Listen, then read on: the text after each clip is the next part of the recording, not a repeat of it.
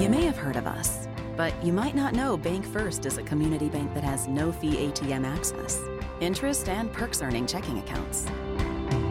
With online and mobile banking, mortgages for every stage of life, and modern business banking for businesses, small and big. We keep it all together to put you first. Do you bank with us? You should. Bank First is an equal housing lender and a member F D I C.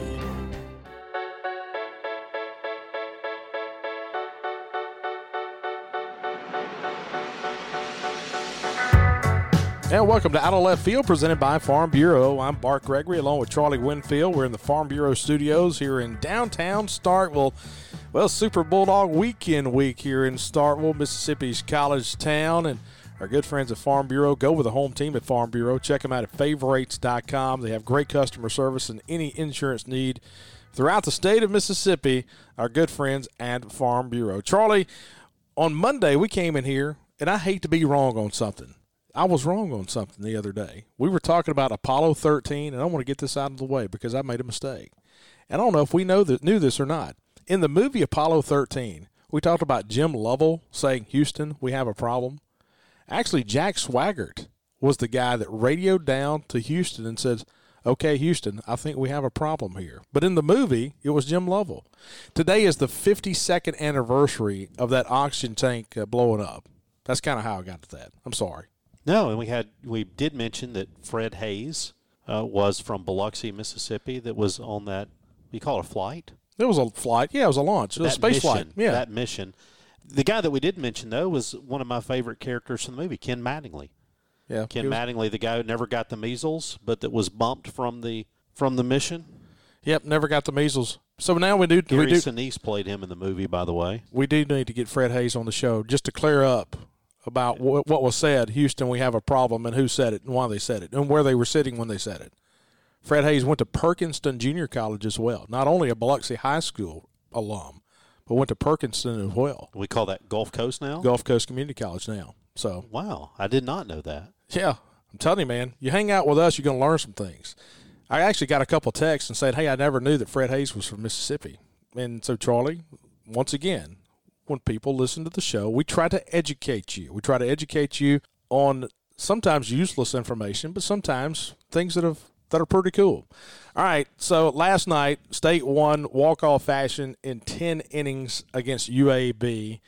Got the uh, sacrifice fly from uh, Cameron James. Lane Forsythe had four hits in the game last night. He scored the winning run. It was good to see Forsythe last night. He used the middle of the field and was really good.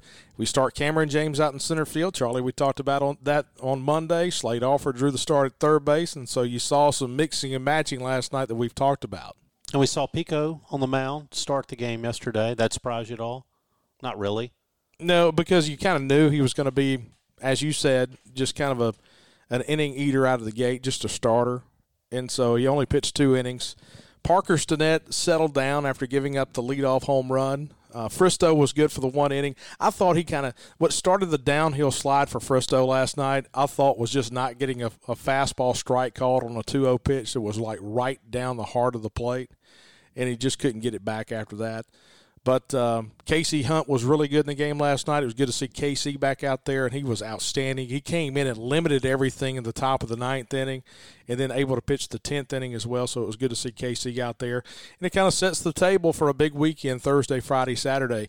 Hey, it was good to win. We had to win that game against U A B, and, you know, Casey Dunn's going to do a great job at U A B. They were twenty-one and ten coming into last night. But last night was not the night you needed to go fourteen or fifteen innings because you've got Thursday, Friday, Saturday right here on the horizon playing tomorrow night. No, boy, you need to get out of there in a hurry. It's almost, and I know you wouldn't do this, but it's almost like one of those deals. Guys, if we're tied after about ten, let's just call this thing a tie and go home. Let's uh, Because U A B plays Thursday, Friday, Saturday as well. It's Easter weekend. They're playing Old Dominion at home Thursday, Friday, Saturday. So the last thing you need on a Tuesday night is to go a ton of innings. And so that was a good win for us last night as State wins in walk-off fashion against U A B. We was talked about being in Starkville, Mississippi's college town. It is Super Bulldog weekend. And, Charlie, not only activities going on on campus, but also make sure your your plans when you come to Super Bulldog weekend – bleed over into the Starkville community. Yeah, and here's the thing. One of my favorite things to do in Starkville is just walk around downtown, walk around Russell Street, walk around the Cotton District, and it's going to be a good weekend for it. This is the classic weekend to find a place where you can sit outside, maybe go to Two Brothers, hang out on the patio down there, just all up and down through the Cotton District, through downtown. It's a great day to be able to sit outside a little while. Great weekend to do that, because here's what you're going to have. seventy-three on Thursday, eighty-one on Friday, seventy-seven. Got a little chance of rain, though, on Saturday. So this is kind of one of those get on up here. Get up here, take the day off Friday, and a lot to do here in Starkville. Well, and you can look at me and tell what I like to do in Starkville is I like to eat. And so make sure that if you have to get reservations at some of the restaurants, go ahead and get your reservations in for you know, Thursday night, Friday night, Saturday night. It's a Thursday, Friday, Saturday series uh, this year on Super Bulldog weekend. And so great restaurants, more restaurants now, more hotel space, and more coming, more retail coming. That's the thing. I was in a in a meeting just the other day about what all is coming to Starkville in the next year. And so this place continues to explode. And so make your, your home, make your second home our home, which is Starkville, Mississippi's college town. Any questions whatsoever about trying to set your schedule when you come to Starkville, go to starkville dot org. Org. So Charlie and I have a couple of interviews lined up for you again today. A couple of former Bulldogs. One is C T. Bradford, played at Mississippi State two thousand eleven to two thousand fourteen. And then Russ Aldrich will join us. The, the fine men's clothier from the Jackson area will join us. Played at Mississippi State nineteen seventy-seven to nineteen seventy-eight. And so, you couple- know why I'm, I'm excited to talk to Russ. I, one of the things about Mississippi State baseball that I've enjoyed on our show is having a, a broader perspective, is being able to kind of hit the different eras. You know, we had Dale Unser on with us, kind of hit some of that uh, earlier period. I enjoy talking to guys who were here, you know, when Coach Polk was coming in, even some guys back in the Paul Gregory days. So we'll get to talk to Russ Aldrich and kind of get some of those early Ron Polk years. And we'll talk to C T. Bradford on the other side of the break. You're listening to Out of Left Field, presented by Farm Bureau.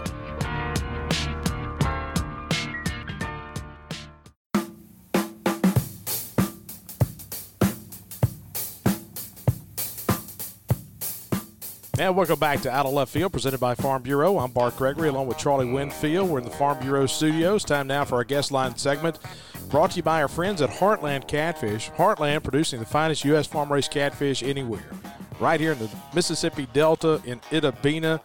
And you can get it at great grocery stores, but also at great restaurants throughout the Southeast. And one of those restaurants is Nick's Barbecue and Catfish in Carlisle, Arkansas. And one of the great things about Nick's, that catfish and shrimp, the catfish and barbecue, everything they have, just about every combo they have, deals with catfish and barbecue. Catfish, shrimp, and barbecue, it's all great stuff. The catfish dinners, you can get it grilled, but mostly fried. So when you think of Nick's Barbecue in Carlisle, Arkansas, it's the barbecue, but it's also the great burgers, the sandwiches, but more importantly, that great catfish that they get from our good friends at Heartland Catfish. In this conversation with former Bulldog C T. Bradford, brought to you by our friends at Heartland Catfish and Nick's Barbecue and Catfish in Carlisle, Arkansas. So let's talk to former Bulldog C T. Bradford, played at Mississippi State two thousand eleven to two thousand fourteen. Well, C T, normally when we talk to former players, we always get into the thought of how did you end up at Mississippi State and why did you come here? And, of course, with your dad playing at Mississippi State in the early nineteen eighties, we, we know you're tied to Mississippi State. Was there ever a thought of maybe going somewhere else? Did you grow up coming to Bulldog ball games when you were a kid? Just kind of how you ended up at Mississippi State. Yeah, I would say, uh, you know, we did grow up Mississippi State fans. Uh, we never got a chance to really make a ton of trips up into Starkville growing up. Um, we came up to a couple camps. We had some high school camps that went up that way. Um, obviously, my dad has kept in touch with uh, Coach Polk over the years, and Coach Polk has kind of done all his uh, his letters over the years for, for all the various things he does. But um, really, as I started going through the recruiting process in high school, uh, I was uh, basically uh, contacted by Butch and Lane at the time. Um, spent a little bit of time with those guys, obviously got up to campus as an underclassman and immediately fell in love with it. Um, and there was really no other choice for me or no other option that seemed uh, like it would be as much of a good fit as, as Star Bowl was for me. C T, when you look at your career, you basically raised your batting average twenty-five, thirty points a year as you progressed through. Right. What was what was the key to that? Was it experience? Was it development? Was it understanding the swing? All the above? Getting older? Kind of what what helped you get better every single year? Yeah, I think it was probably just experience. Uh, you know, early in my career at Mississippi State, I think I kind of fed off just being a, a new guy in the conference, and certain, you know, Coach Cohen did a good job of putting me in certain spots where I could find a way to be successful. Um, and then I kind of ran into the injury stuff my sophomore and junior year and brought things back on track my senior year. Um, but really the biggest thing was for me was just, hey, grind out every at bat. There's going to be a lot of them over the next four years. Um, the best thing you could do is just grind them out and, and do the best you can and enjoy the process. Talking to C T. Bradford, you know, C T early in your career played some center field, then you were also pitching. And so in today's world of specialization, and we'll get into your work now with the Rays as a, uh, in just a little bit with the Rays with scouting. But, you know, you used to talk about guys who played shortstop, then they come in and pitch. And how tough is it today to be a dual player? Uh, I would say it's just it's really difficult. Um, there are some guys around the country that are, are doing a nice job of it. Um, and one that comes to mind is actually Braden Montgomery, who was a Madison Central player last year. He's at Stanford this year. Um, and he seems to be doing a pretty good job. But just the demand of uh, the practice, the lifting weights, the bullpens, and trying to piece everything together to actually be productive for a team in those type of roles, it can be really difficult for sure.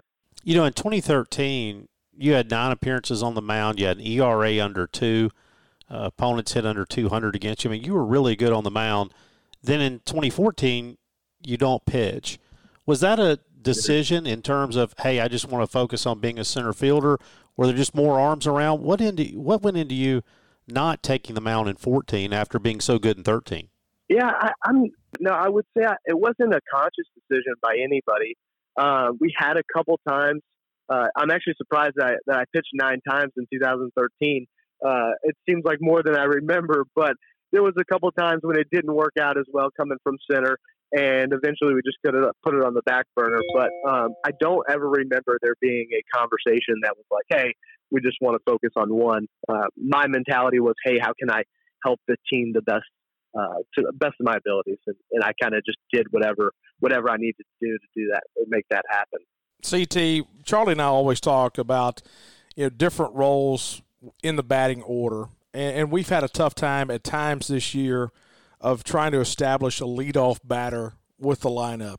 And now R J Yeager over the past couple of weeks has really kind of taken ownership of that leadoff position. You know, you started and you batted a lot in the leadoff position. You hit some, I think, number two in, in the order, and then some down in the order. What is what's the difference? What's the difference for a guy who's a leadoff guy versus your mentality of batting in the seven, eight, nine spot in the order? Well, I think number one, you're just going to get pitched to a little bit differently. You're going to get pitched differently at one than you are seven, or one than you have, than you are at four, and also your responsibilities change. Um, there is something about you know first pitch of the game, or there is something about the first batter of a game, and really you know playing a role or executing a role that allows you to get the team off to a good start. So. Um, That's probably the biggest thing. Having a guy at the top end that does a good job of managing the strike zone. He's patient. He finds a way to get on base. Um, but at the same time, whenever a mistake comes, he's in a position to be on time and, and square something up. So it is a very difficult role. And um, I know that they're revolving in and out from a Mississippi State lineup this year, but I'm sure they'll land on something that works really well. John Cohen, Butch Thompson, Lane Burrows, Nick Mangione, all those guys are people that Bart and I think a lot of. You know, Butch coming in here this right. weekend. I, I'm curious, just we always are fascinated by the recruiting stories and how guys made the connection with that group of coaches to come to Starkville. Uh, what is it that you – because, you know, Mississippi State had not had a ton of success the years prior to you coming. They were getting better, but what what was it that you saw that, that made you want to be a part of the program? Yeah, I would say first and foremost, uh, a competitive spirit that Coach Cohen uh, had uh, immediately whenever I got on campus and watched those guys go through their pregame work and how they attacked B P and all that, I knew that um, there was a type of intensity that ultimately was probably going to outlast others. I thought that was really important. Um, and then from there, I, I really felt like the program had started its engine and started to apply pressure on the gas pedal. It was just going to take some time for them to get in a position, you know, where they were, or back to where, um, you know, Mississippi State baseball standards are. Um, and this staff's done a great job. You talk about recruiting. Not many people know this, but my wife's brother, so my brother-in-law, is actually Hunter Hines. So watch the staff, watch these guys work through the recruiting process. Doing a great job, and they're going to be good for, for years to come. I had no idea that Hunter Hines was your brother-in-law. No idea whatsoever. He, yeah, yeah. I no, he uh, he's quiet. He's confident, but he he's quiet. But he, uh, I don't think many people know at this point. But yep, that's so. Whenever I was in school, and Hunter was, geez, maybe eight, nine at the time. So he always came up from Madison. They'd come and watch games, and he'd stay after, and basically really enjoying his time there. All right, let's kind of talk about what you're doing now and working with the Rays and scouting. And, you know, Charlie and I always talked about how, you know, it's it's almost fascinating when you start trying to recruit and when you start trying to scout baseball, because there are just so many kids out there and they're doing so many different things. You know, and I know each organization treats it differently, and you've been with other organizations as well.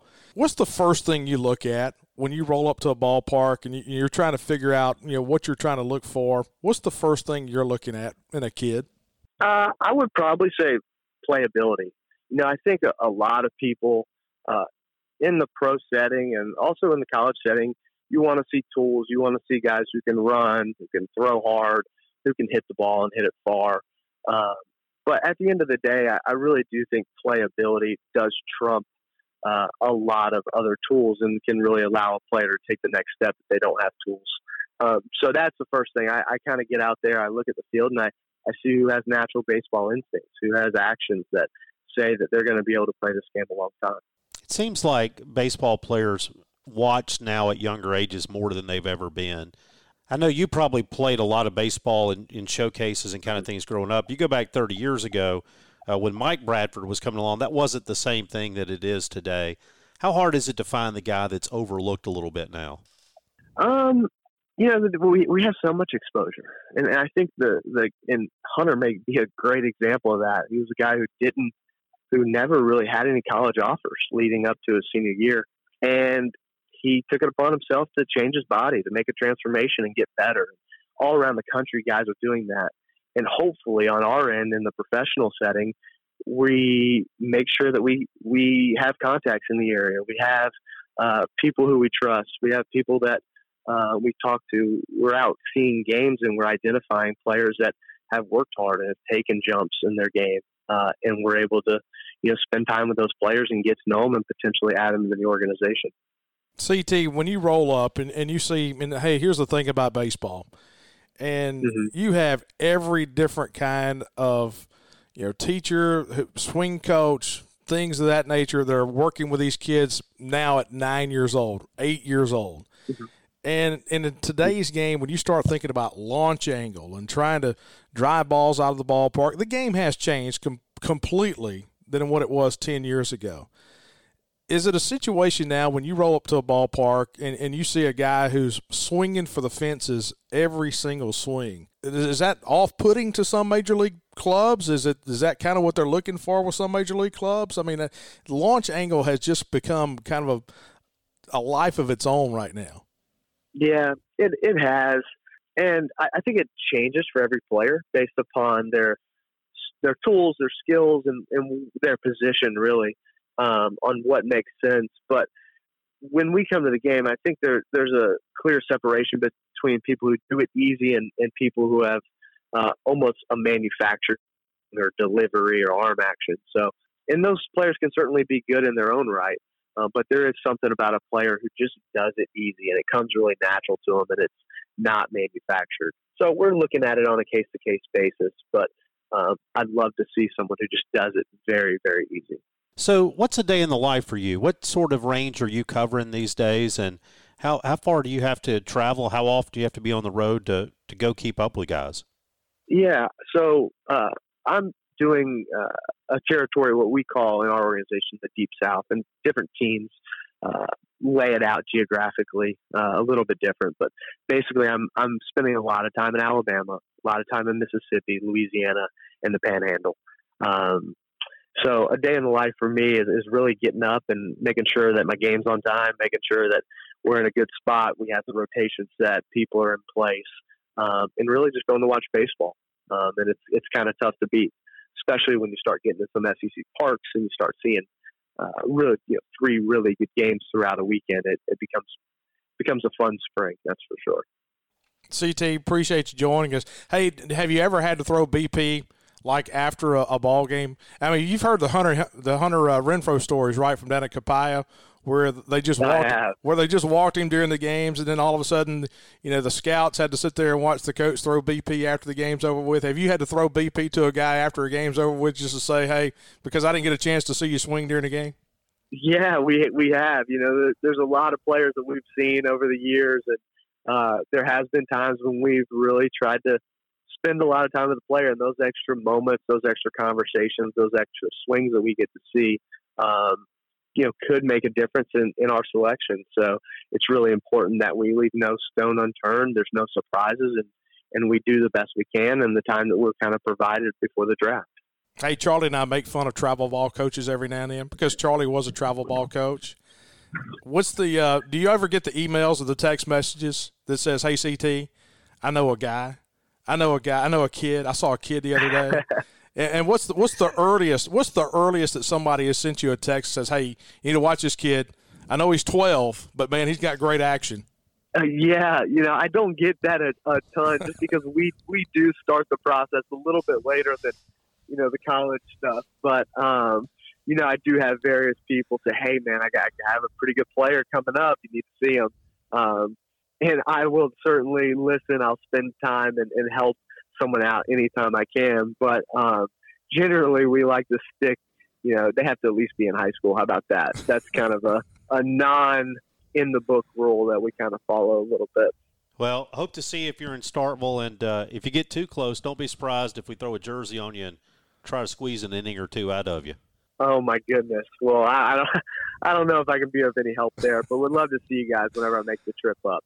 Sounds good. C T, hey, appreciate you. Proud of you, man. Thanks. Hope you guys well and enjoy the rest of the spring.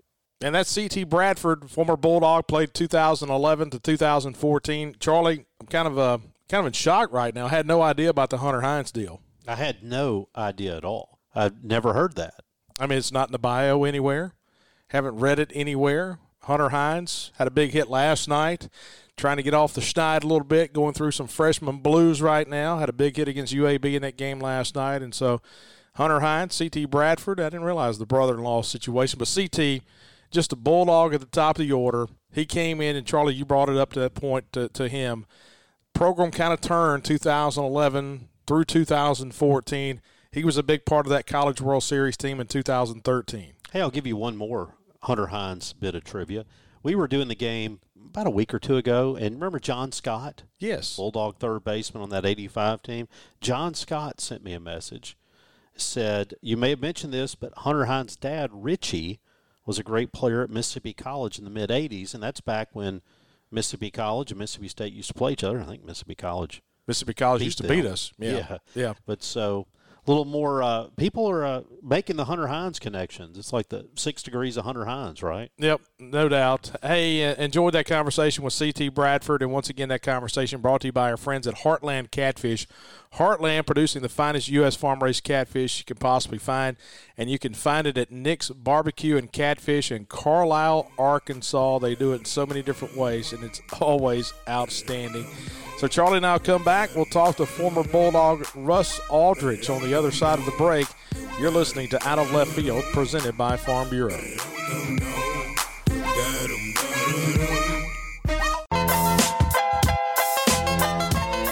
And welcome back to Out of Left Field, presented by Farm Bureau. I'm Bart Gregory, along with Charlie Winfield. A good conversation with former Bulldog C T. Bradford, and we're going to talk to another former Bulldog. And Russ Aldrich is going to join us. Russ Aldrich played at Mississippi State nineteen seventy-seven to nineteen seventy-eight, a junior college transfer. Came in here with Buck Showalter from Chipola Junior College, and we'll talk to Russ Aldrich in this conversation brought to you by our friends at Country Pleasing Sausage. Country Pleasing, made right here in the state of Mississippi down in Florence. Simply outstanding. Country Pleasing, everything they do. They're expanding the butcher shop right now at Country Meat Packers. It's on Highway forty-nine, just past Jerry's Catfish House. When you're going south, it's on the left. Country Meat Packers and Country Pleasing Sausage. You know, I was talking to someone the other day and just talking about the job that Henry Cooper did of just building that business. A guy that, that started started very small, but a business that has continued to grow, continued to grow, continued to grow, and it's really exploded. And a couple reasons. One is, first of all, Henry Cooper is an outstanding person. Great guy, unbelievable person. The second thing is he's got a great product. And, Charlie, it's easy to market a really good product. Yeah, and we have the fight at my house. We always, when we're cooking out, there's always some Country Pleasing going on, but there's always more than one variety. That's the big thing, is we got to always do something different. We had the uh, black pepper cheddar not too long ago. Yep. We had the, the pepper jack and green onion. That was good. But the, the two that are kind of leading in the clubhouse at my house right now, jalapeno cheddar is just kind of always out front, but the three cheese making a big push. And my daughter says that we overlooked the original. The the original's outstanding. The original's fantastic. And they and they serve all the stuff at the ballpark. Sometimes you get something different. You got jalapeno cheddar the other night at the ballpark. Got, that was solid. That it was good. On there. It's, uh, oh. Anyway, you can get it at the ballpark here at Duty Noble each and every ball game. Get that uh, that sausage dog from our good friends at Country Pleasing. And this conversation with former Bulldog Russ Aldrich brought to you by our good friends at Country Pleasing Sausage. So let's talk to former Bulldog. Russ Aldrich joins us. And, Russ, you know, we talk all the time about how guys made it to Mississippi State. And, of course, I was an old junior college guy as well. You were a junior college guy coming in from Chipola, played at Mississippi State in nineteen seventy-seven and nineteen seventy-eight. How did you end up in Starkville from Chipola? Well, Bart, it's, um, it's a long story, but I'll make it short. It was the worst flight of my life. We uh, we left Chipola on a little four-seater that the university, it was the university's plane. We fly into Starkville, and Ron Pope meets us with two former play, uh, players that uh, we played summer ball with. And uh, one of them actually played with us at Chipola. And we fly in on this little crop duster, and we start wiggling, and my roommate at the time was Buck Showalter, and he looked at me and he says, "We're not going to make it." But anyway, we did, and uh, that's how it started. Uh, we met Ron Polk at Chipola, and then he flew us in. So that's how it got started with every, everyone there uh, at Mississippi State. You know, Russ, we tend to go back and we talk so much about certain teams. You know, you talk about eighty-five, but Bart and I talk all the time. You don't have an eighty-five team without an eighty-three team. You don't have eighty-one, that's seventy-nine. And we talk about seventy-nine a lot, but it looks to me like you could really make a strong argument that seventy-nine doesn't exist without seventy-seven and seventy-eight. The team had had a losing record in the conference in seventy-six, and all of a sudden in seventy-seven, y'all go just over five hundred, and then seventy-eight just get that much better, go thirty-eight eighteen. It looks to me like you guys really – kind of started to make the turn for Mississippi State baseball. Did did it feel like that at the time, that you guys were kind of on the forefront of turning things around? Well, I don't know if it, if it felt that way. You know, we look around when we first got there in nineteen seventy-seven, and we had a just a tremendous amount of junior college players on this team that were successful and started. We came together as a team. We learned a lot at Mississippi State together because we stayed together.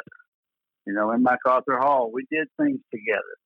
We practiced together. We did all these little things that people don't understand about players itself. So I think we we started making it a little bit more in seventy-eight, because back then, if you recall, it was harder to get into a regional, and the first regional was nineteen seventy-eight. There were only sixteen teams to get in. We had uh, eight different regionals. And we got beat by Baylor in the finals in nineteen seventy-eight, and they went to the World Series. So I do think that we had something to do as far as, as a carryover for the seventy-nine team. But they also did a tremendous job. If you look back at their stats, how they actually just ran through the S E C, and that's hard to do. Talking to Russ Aldrich, you know, looking back at that seventy-seven team, and when you got here, and you mentioned all the junior college guys, and of course, you know, we'll talk about Buck Showalter in just a little bit, but you start looking at guys like a Howie McCann and and, and so many different guys on that team. What, what who are the guys that really stand out to you? John McDonald. I mean, there was just some really solid players. Don Robinson was on that team. Scott Galloway was on that team. I mean, just uh, when you think back to nineteen seventy-seven, what stands out to you? Well, we knew a lot of these guys beforehand because we, uh, uh, at Chipola, our arch rival was Gulf Coast. Howard McCann played at Gulf Coast. Uh, and I knew what kind of player he was. Uh, but we met Jack Lazorko, Dale Bender. They were uh, at Miami-Dade South, and they played together, and they showed up, and we said, hey, we got some players here, guys. You better turn it up a notch.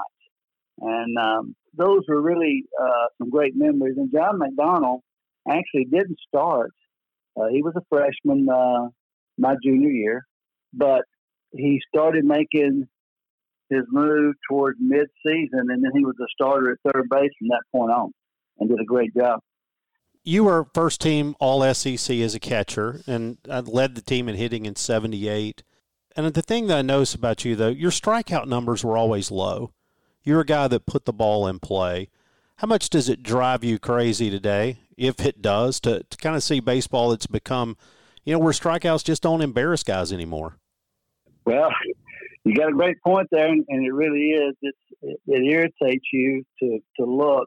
And sometimes I want to uh, just see a hitter throw his helmet down in the dugout, you know, hit the bat rack, do something like that when they strike out. But that's not the case anymore. They're all are getting on the end of the bat. They're all everything's about a power game. It's it's uh, hitting the ball out of the ballpark. It's power pitching. Uh, velocity is the is the greatest thing since sliced bread. But uh, you know, you got to pitch, and I took a lot of pride in, in putting the ball in play. And when you get two strikes on you, no matter what the situation, I made sure that I put the ball in play, if possible. Now, there were some pitchers that were overpowering at the time, and, and that didn't happen all the time, but I tried my best, and that was one of my pet peeves, is to make sure that I gave myself an opportunity and for my teammates to see. I tried to make contact to put the ball in play, and a lot of things, a lot of things good happen when you put the ball in play. You talk about learning to pitch. I've also made the argument recently that it's important for a catcher to learn to call a game. I've made the argument that baseball would be better if more high school coaches, and for that matter, more college coaches, got out of the way and let the pitcher and the catcher work together. Do you see that as important, that young catchers learn to call a game behind the plate? Well, I always think it's important just because I was in, in that position, but um, – I think some people get lost up today, and it's too robotic. They, they've got an earpiece now into the catcher's ear. They're calling pitches. Seems to be you got a lot going on. What I wanted to be able to do is I wanted to get in sync with my pitcher. I never really had a problem with a pitcher shaking me off or anything of that nature. In today's game, do you ever see a pitcher shake a pitch off? That messes with the hitter's mind when When a pitcher shakes off, he says, well, what's he going to throw next? I used to always go down to the bullpen right before the game to catch the starting pitcher to see what pitch was working and how I had a plan to call the game. We had scouting reports just like everybody else. But for some reason, I had the ability to remember what pitch a hitter hit, where the hitter stood in the batter's box, and I called pitches due to that. And it was kind of like a game, you know, it's a video game type thing where the pitcher and the catcher is in sync. And I think that's very important in today. That is called trust. you got to trust your players to do the right thing. Talk about some of the pitchers that you work with. And in today's world, when I start thinking about Jack Lazorko, I think about a guy who's just a character. I mean, he's a guy that did a lot of T V out in Texas, and I've heard all the stories about Jack Lazorko when he was in, in college here. And I mean, he's kind of a free-spirited, funny guy. What kind of pitcher was Jack Lazorko? Jack was a bulldog. I'll never forget the time that um, we were playing Ohio State. And you know how they used to have, I don't know if you guys remember, but they had, it was a fungo circle right next to the batter's box. Oh, yeah. And that's where all the coaches stood for the fungo circle. You guys remember that? Oh, yeah. Absolutely. Oh, absolutely. Well, Ohio State had a football player at the time. He was a tight end. He was playing baseball. He was a big guy, uh, kind of like uh, what some of the, the, the players are today as far as uh, the football players. But Jack is on the mound, and he's hollering at the umpire, get that guy out of there, because he was afraid this guy was trying to time his pitches, which he was, and he was watching real close. And uh, I told the umpire, I said, look, you need to get this guy out of here. And the umpire didn't do anything, and I turned around. The next thing I saw was a ball right at this guy's head. And he told the umpire, get him out of there. He threw right at the guy, and all that was done. And I went out to the mound at that time. I said, Jack, there's one thing I'll do is I'll always fight for you, but that guy's bigger than I am. You're on your own. So, I think Pete Young tried so that to do was, that. Uh, but I think I Pete? think I think Pete Young tried to do that with like, with Bo Jackson or Frank Thomas, didn't he? Yeah, it was Frank Thomas, and Barry Winford went out there and was like, "Look, man, you're on your own here, buddy. Yeah, I'm not fighting. I'm not fighting for you here." So well, let me tell you something. I know what Barry Winford felt too. Okay. That's a classic. So you and Buck Showalter known each other a long time. We we had the chance to visit with Buck about a year ago, and you know the thing that always seems to me about Buck is that that is a guy who loves the sport of baseball, and he likes doing it the right way. And if you're trying to build a program, if you're trying to build a a franchise, tough to find a better guy. How exciting as a friend is it to you to see Buck back in the major leagues managing again? Well, it really is. Uh, you know, Buck left me a long time ago. You know, with his fame and, and what he's uh, done in the game of baseball has been really phenomenal. But that tells you a lot about him as a person. And uh, he's, uh, you know, what he is, he's a baseball manager. He's an on-the-field manager. That's what he does well. He loves it. He's great at it, and and that's where he needs to be. So, I mean, it doesn't surprise me at all. I'm glad he's back in it. I love to, to uh, watch him manage a game. He's one of the best I've ever seen managing people, managing players, putting them in the right position. And that's what a manager really is, is to make sure that his players are in the right position to be successful to win. It's fun to watch the games, watch him manage. Quite frankly, I feel like I'm managing the games too, because I know, I feel like I know when he's going to make a move, when he's not going to make a move, who he's going to get up in the bullpen, and it's kind of um, uh, it's fun to watch. And that's um, that's been a treat watching him back in the game with the Mets as a manager. You know, you talk about the importance, kind of, you know, leading players and. You got to let them know that you got your back, too. I thought it was interesting this weekend. The Mets got thrown kind of high and tight a couple of times, and it, it wasn't a player off the bench. It was Buck Showalter off the bench having his guys back. I, I thought that was kind of a neat message to send his team right off the bat here in the, the first five games of the year. Well, that's, that's exactly right, because uh, what happened, he sent his team a message that I have your back. And that's some of the same things that Ron Pope did when he argued a play with an umpire.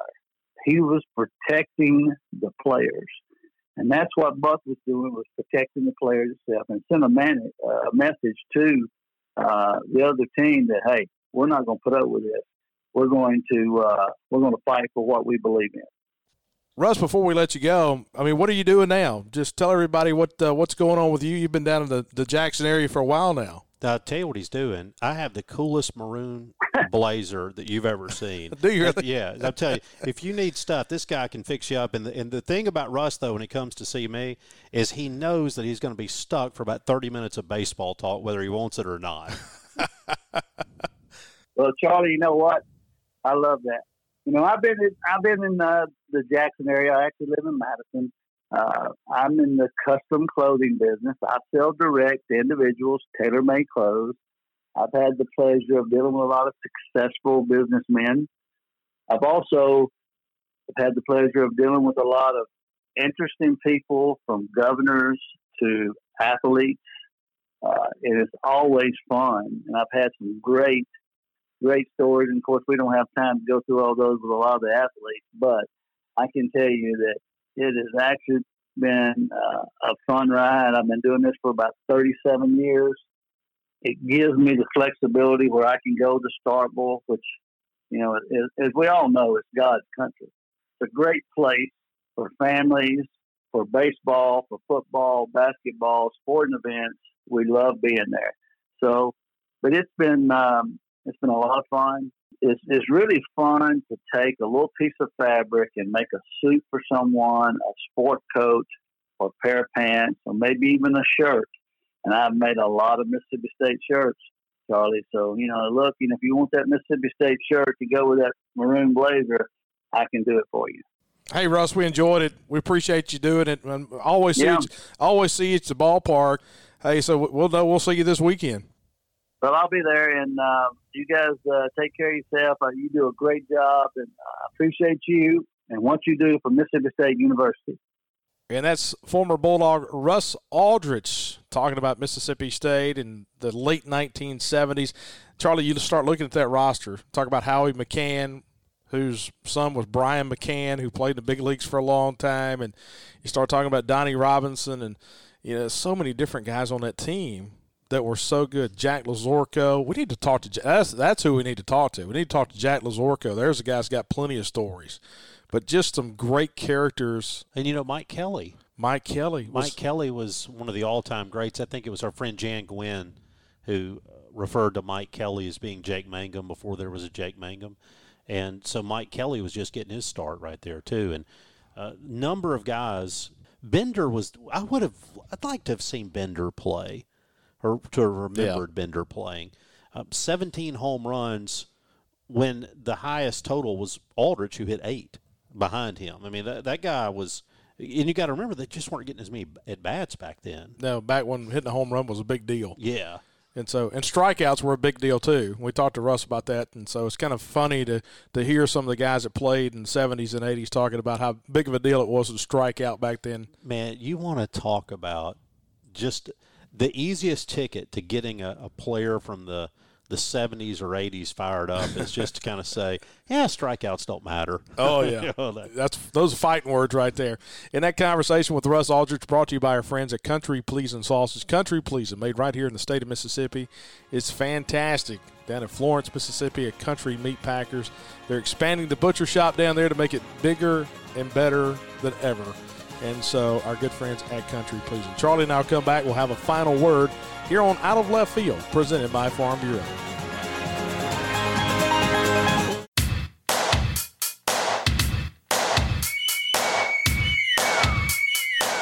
And welcome back. Final segment of Out of Left Field, presented by Farm Bureau. I'm Bart Gregory, along with Charlie Winfield. We're in the Farm Bureau studios here in downtown Starkville. Good conversation right there with Russ Aldrich, former Bulldog. You know, we, we see Buck Showalter all the time on T V, and he's kind of that he's that Bulldog manager, man, and he's been in the game for a long time. We think of him as a manager. But then you talk to Russ Aldrich, and then you think back to, you know, Buck Showalter and Russ coming back, coming in here in nineteen seventy-seven. He talked about coming in on that four-seat plane. We're using planes and recruiting back in the late nineteen seventies. How about that? No wonder we were good. We were, hey, you can't tell me there were many other schools in the country using using a crop duster, using crop dusters to bring guys on recruiting visits. But man, you start looking at those numbers in nineteen seventy-seven, what Buck Showalter did at the plate that year, and and that was not an era where you saw the batting averages that were just so gaudy. But man, he had an unreal season in nineteen seventy-seven. No, he absolutely did, and You go back, what still what one of the top ten seasons in the S E C. Magadan had the big year, but there aren't many who can match that. No, not at all. And it is good to see Buck Showalter back with the Mets. And he, he is a guy who will fight for his team. And he's a guy that knows how to handle New York. And you start yeah. to say, can he be successful with the Mets? I'm not a fan of the New York Mets, or at least I wasn't, until Buck Showalter and Jake Mangum and Cole Gordon and some of those guys got over there. But I think that's a guy who is who is fit for that job. I think he will do a good job. Sometimes the place is a little bit too big. And we saw Mickey Callaway a couple of years ago, last you know half a season with the Mets. And sometimes, you know, you just can't handle the New York media and about how much pressure comes with that job. And that's a good point right there, Charlie, you just made about Buck can handle that. So, all right, Super Bulldog weekend coming up. Auburn coming in here. We were swept last weekend by L S U. This weekend becomes very, very big. We'll kind of dive into the numbers. We hope we have – we think we're going to have a special Tracks Plus Deep Dig for you this week. And as we get ready for Auburn this weekend, of course, Tracks Plus with four locations.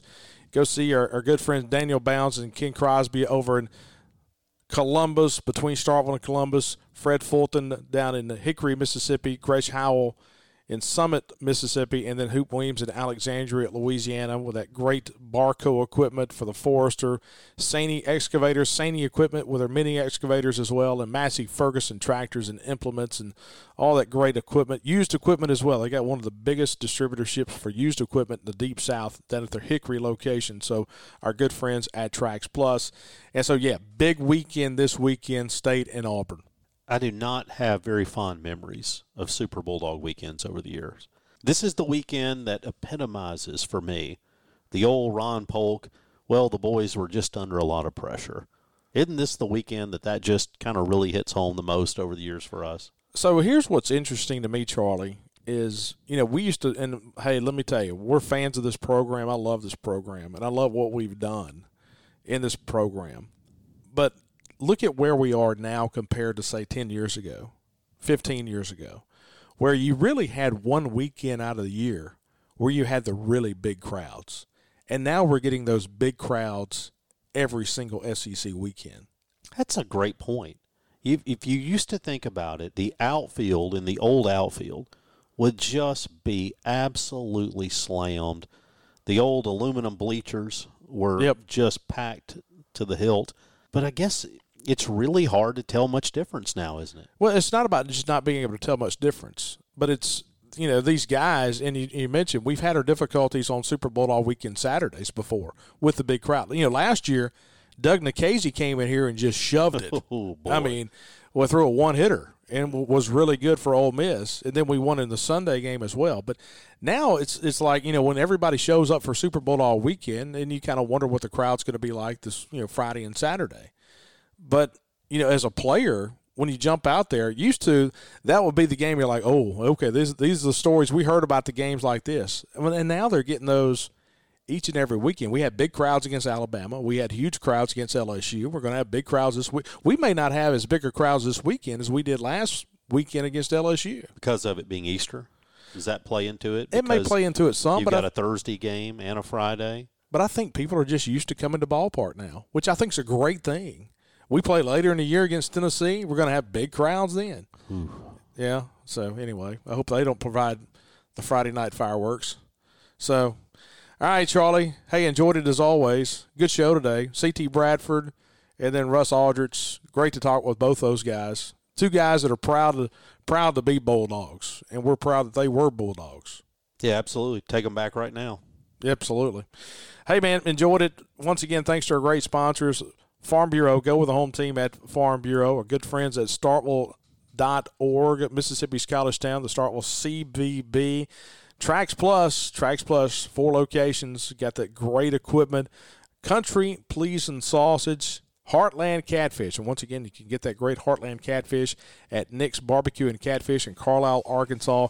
And then our good friends at Bank First. Go to bank first f s dot com for all your lending needs, mortgage, mortgage refinance, commercial, business loans, whatever you need at Bank First. For Charlie Winfield, I'm Bart Gregory. Appreciate you guys listening to Out of Left Field, presented by Farm Bureau.